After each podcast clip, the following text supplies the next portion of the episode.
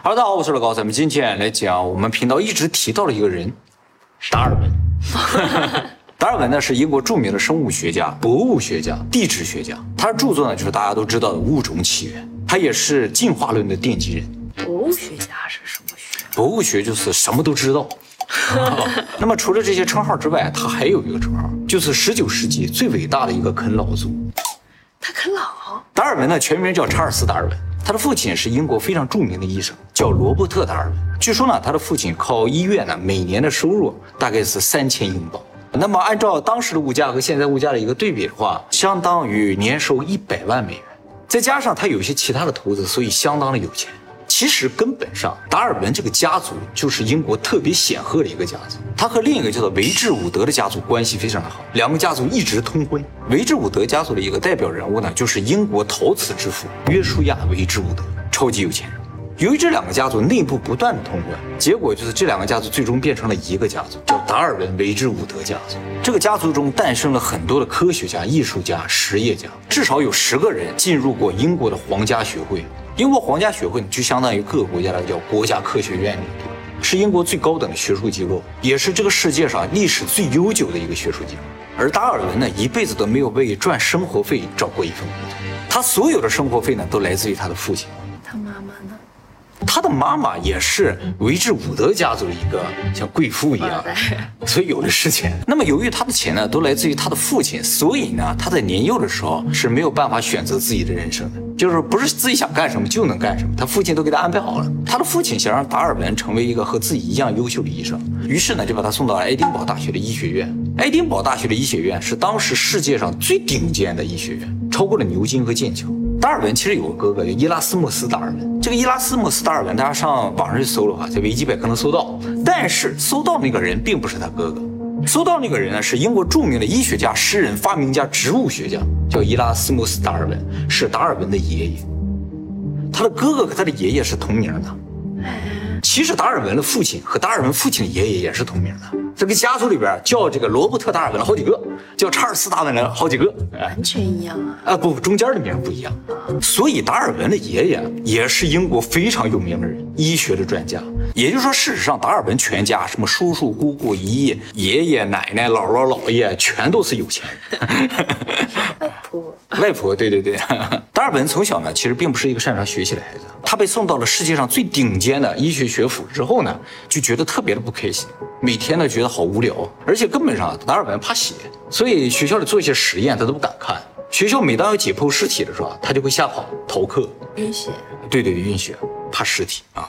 尸体很正常吗？我们以前介绍的达芬奇啊，和他的名很像的啊。达芬奇特别喜欢解剖尸体，天天找尸体解剖啊。那么达尔文的父亲看到儿子这么不适合学医之后呢，就又给他想其他的道理，就是决定让他去学习神学。为了让达尔文进入最好的神学学府剑桥大学基督学院，就给他请了家教，而且呢在学校里都找好关系，破好道了，说只要你分不是太差的话就能进来。他也就正常进去了。分够没够啊？不知道。这么说大家可能感觉出来，就是达尔文的父亲好像对他特别的好，为什么呢？其实也没有什么特别，他的父亲对他孩子都很好。他有个哥哥吗？我刚才说了，他那个哥哥也是一开始送到爱丁堡大学的医学院了，结果在医学院各种玩也不学习，他父亲又转给他送到剑桥的基督学院。一样的道理。学习不好的就去学神学。对对对，反正就是最好的一些专业他父亲都让他试一试，不行的话就换其他的地方。他这个哥哥和达尔文有点不一样，他哥哥不太听话的，达尔文是很听话的，所以他父亲对达尔文寄予的希望更高一点。后来达尔文去了剑桥的基督学院之后啊，就碰到他哥了。在这个时候，他哥告诉他一个秘密，他哥跟他说其实你不用努力的，咱爹啊已经给咱准备好了够咱活一辈子的钱。听到这话之后，这哥俩就天天在那玩了。其实事实上是这样的，他的父亲给他留了很多的钱，一会儿我告诉大家他父亲给他留了多少钱。那么由于达尔文和他哥每天在那混吧，也觉得学神学没啥意思，就每天观察一下，画点鱼虫之类的啊。达尔文后来回忆说，他在剑桥学院觉得最开心的事情是每天收集甲虫。那么在达尔文22岁的时候，有一个事情呢，让他的命运彻底发生了变化。这个事情就是英国有一个船啊，叫贝格尔号，准备进行环球旅行。这个环球的不算旅行吧，探险，想找一个合伙人，就看好达尔文。而达尔文呢也非常想去，为什么看好达尔文？因为他有钱啊。但是达尔文的父亲是坚决不同意的，因为这个环球的旅行啊要花5年时间，出去就是5年啊，在海上生死都不知道呀，很危险。那个时候就是到什么地方都不知道，其他有什么大陆都不知道，只听库克船长说那边有个新西兰，是吧？就是那个时代啊。库克船长是17几年去的嘛，他们是18几年，他们了解外边世界都是通过库克船长写的日记啊、书之类的。居然啊，在那么遥远的地方，对对，还有那么一个地方。啊，有2米多长的蜥蜴，就像现在去月球一样啊！对，还真有机会去，所以他就特别想去。他父亲不让他去啊，他就想了个办法去找他舅。他舅不是也有钱吗？就跟他舅说：“我想去。”他舅特别赞成他，然后呢，就去找他爸说：“你就让他去吧，他以后是要成为神职人员的人，应该长长见识。”他们家对孩子都挺好，都挺好啊。他爸说：“行，那就去吧，长见识去吧。”于是达尔文呢就坐着这个船就出去了。5年之后回来了，结果达尔文呢不负所望，在这次环球的探险当中，观察了世界各地的大量的生物啊，包括动植物啊，还有一些地质啊，研究了很多东西，写了18本观察日记、4本动物志志和13本地质研究日志。回来之后呢，直接就成了著名的地质学家。哎。后来又过了3年，30岁的达尔文呢和他的表姐艾玛·达尔文结了婚。这个艾玛·达尔文呢，原先是维治伍德家族的，叫艾玛·维治伍德。在结婚之前，达尔文每年从他父亲那儿可以领到500英镑的生活费，当时500英镑大概相当于现在的15万美元左右。结婚之后呢，这个钱还涨了，涨了100块钱。关键是他老婆那儿也领钱，每年400，所以他俩合起来啥都不用干，每年呢就从2大家族可以领到35万美元左右。完全的被动收入，真的什么都没有干。由于钱多到花不完嘛，所以他就把这些钱都买了股票和债券，反正他也不怕赔嘛，有的是。那又赚了可怎么办呀？啊，于是真的就又赚了，那就真的花不出去了。结果他的股票、债券都大涨。他买债券、股票真不是瞎买，他自己研究啊算的。所以后来都有人说，他真正擅长的东西并不是什么生物学啊或者地质学，而是投资。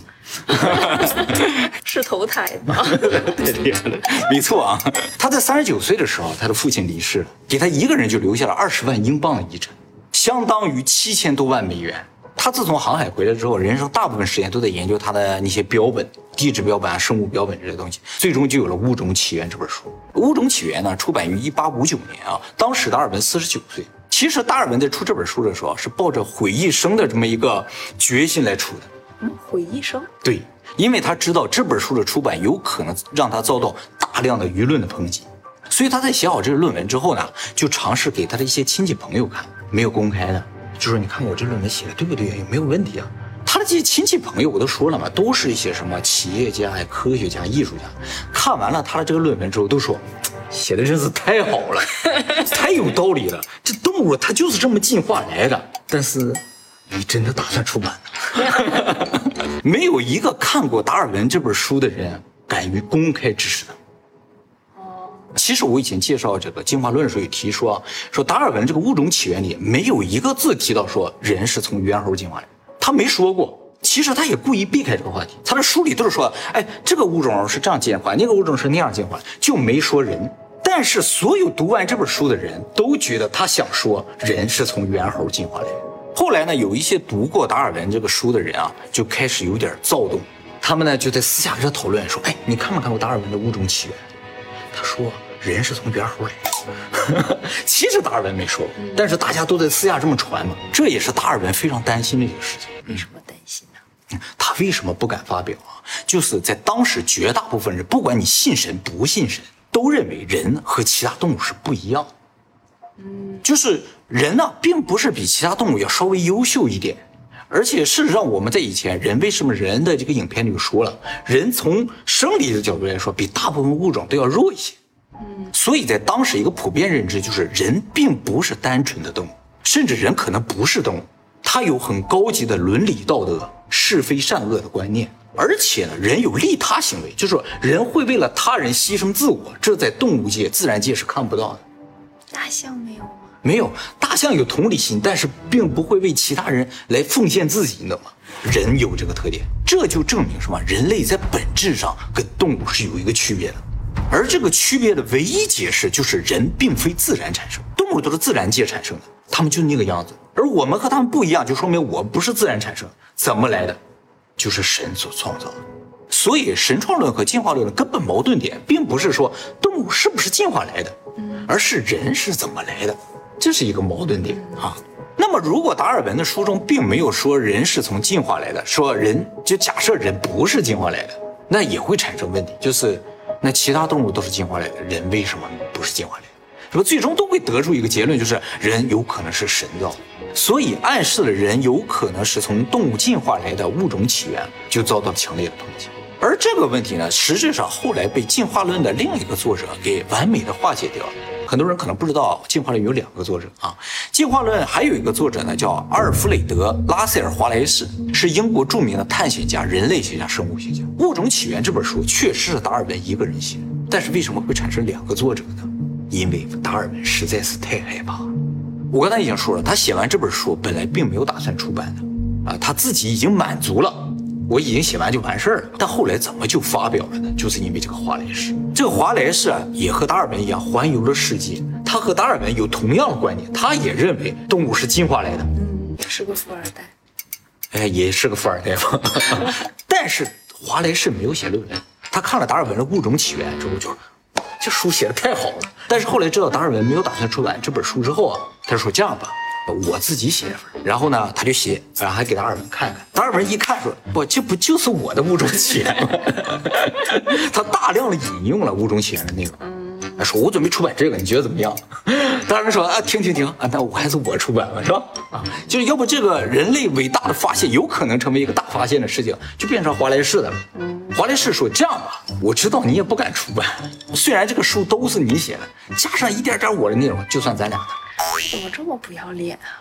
不，我跟你讲，华莱士非常非常的重要。为什么？达尔文啊是动植物学家，而华莱士是人类学家。达尔文周游世界，周游了都是看看动植物，他周游世界就造访各个部落。19世纪的时候，伦敦啊是整个欧洲最核心的一个城市，政治、文化、经济中心的，高度发达。但是由于高度发达造成什么？就是贫富差距特别的大，特别的不安全。治安特别的不好，因为穷人特别的穷嘛，特别仇富，他们就经常偷东西啊、打砸抢之类的。华莱士在出去周游世界之前就想，英国这么发达的地方都乱成这样，你到了原始部落，我不得叫人给吃了呀？哎，当时有这么大的担心。结果华莱士周游了世界回来之后说，这个世界上就没有比英国伦敦更糟糕的地方。他说啊，他造访了所有的这些原始部落之后，发现一个问题啊。就是越是原始的部落，越懂得相互尊重，越懂得共存的意义。就是原始部落不会为了自己的发展或者兴趣爱好去杀戮或者什么，没有征战也没有。即使是食人部落，他也是为了填饱肚子吃人，他不会杀戮，你知道吗？而我们现在大战争随便就给谁扔个炸弹，一下炸死多少千人，好像都没有感觉的。他们不是这样的。所以华莱士得出一个什么结论呢？就是科学技术越发达越发展，人类的精神境界越低。就是物质虽然是发达了，但是人的精神就沉沦了，就落后了。而原始部落之所以能保留如此高的就是人类的精神文明，是因为他们有宗教。这就是宗教存在的真正意义，它能够教人向善，维持人的高度的品格。没有了宗教，只有科技的话，人就彻底完了，就是动物了。就是你城市楼盖得再高，你也是动物，不是人。所以华莱士在这个《物种起源》发表之后就特别强调，他虽然是《物种起源》的创作者，但是他认为人是不符合进化论的，尤其是人脑或人的精神部分是完全不符合进化论的。事实上啊，无论从化石还是从任何证据来看的话，从猿猴的脑到人的脑确实没有发生本质性的变化。要发生本质性变化，我们就知道啊哪个地方有智慧了。比如说人脑比猿猴脑多一块地方，那里边就肯定有智慧嘛。事实上脑子差不多的，所有的化石证据也表示人类是突然站起来的，就是说人一诞生就已经有了智慧，而这个智慧从古代到现在并没有进步。就是说古人其实不是更笨的，现在人也没有更聪明，我们只是建立在什么古人的基础之上，一点点积累到现在。就是说现在把你扔到原始森林里，你也是从17世代开始，即使你有这么多知识没有用。你比如说你把乔布斯扔到了原始森林里，他也不能做出一个 iPhone 啊。你把马斯克扔到森林里，他也造不出车来啊，他也没有星链计划呀，不可能的。都是从石器时代开始。所以古人之所以用石器、用木头、用铁铲，那是因为他没有前面的人的积累，但智慧其实是一样的，大家都差不多聪明的。所以根本上我们现在人表现出来的聪明，并不是聪明，而是更有见识而已。哎，见识多，人就显得聪明。经常看我们频道的人就显得聪明，博物学家，没错。那么人类的这个智慧从哪来的？高贵的品格从哪来的呢？那就来自于神，只能有这样一个结论。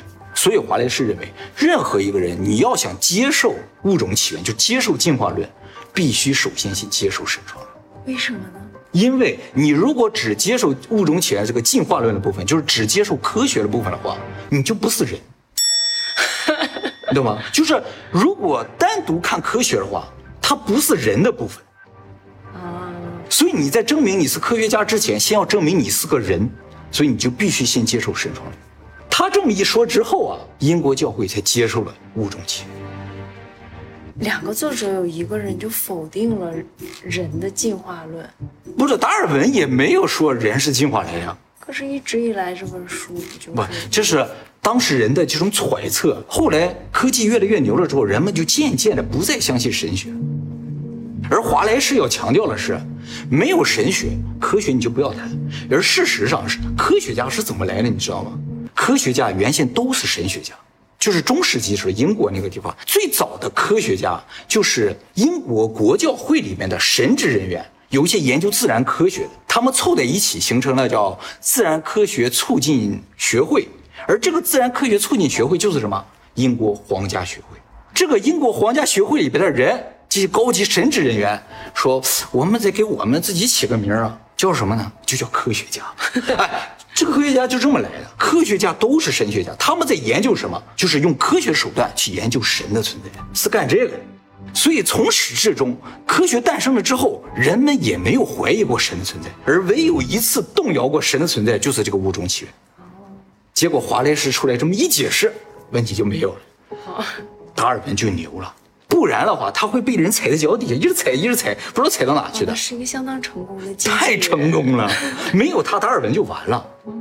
你别看他没闲着书，他起到了非常重要的作用。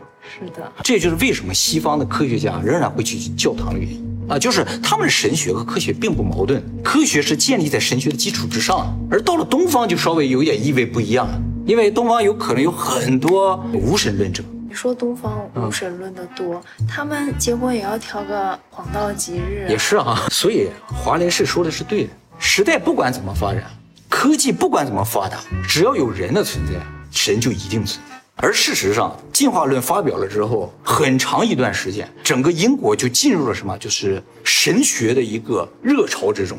所有科学家都在这找神啊，找灵这些东西，用科学的手段。那个时候最流行什么？就是通灵术。你经常看那个电视里演的一帮人啊，就是手牵手坐在桌子周围啊，然后召唤一些灵魂什么的。哎，这手牵手的人全都是科学家。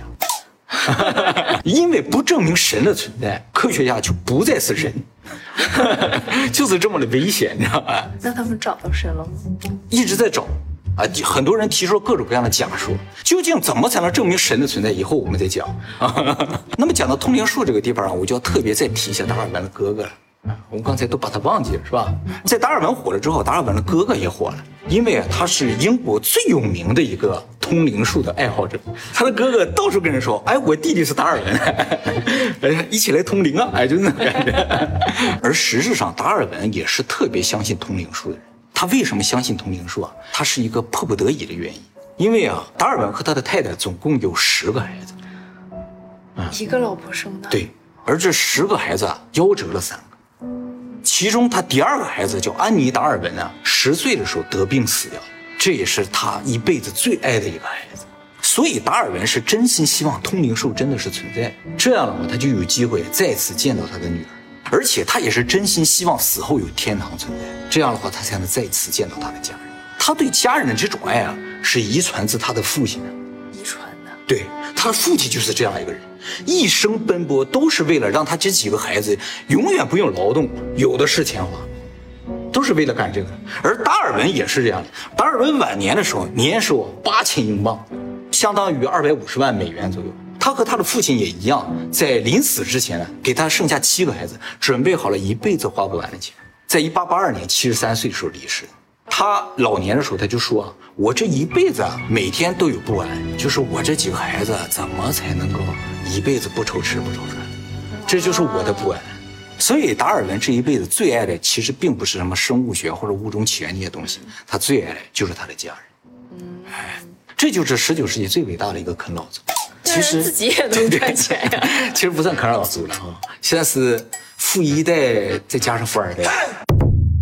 给大家说个事情，就是我们现在推出了5岁抬头周边商品啊，包括 T 恤和预售，这个贩售呢将会持续到5月31号为止。我们这一次所有的周边商品呢，只在翻斗尔一个平台贩售的。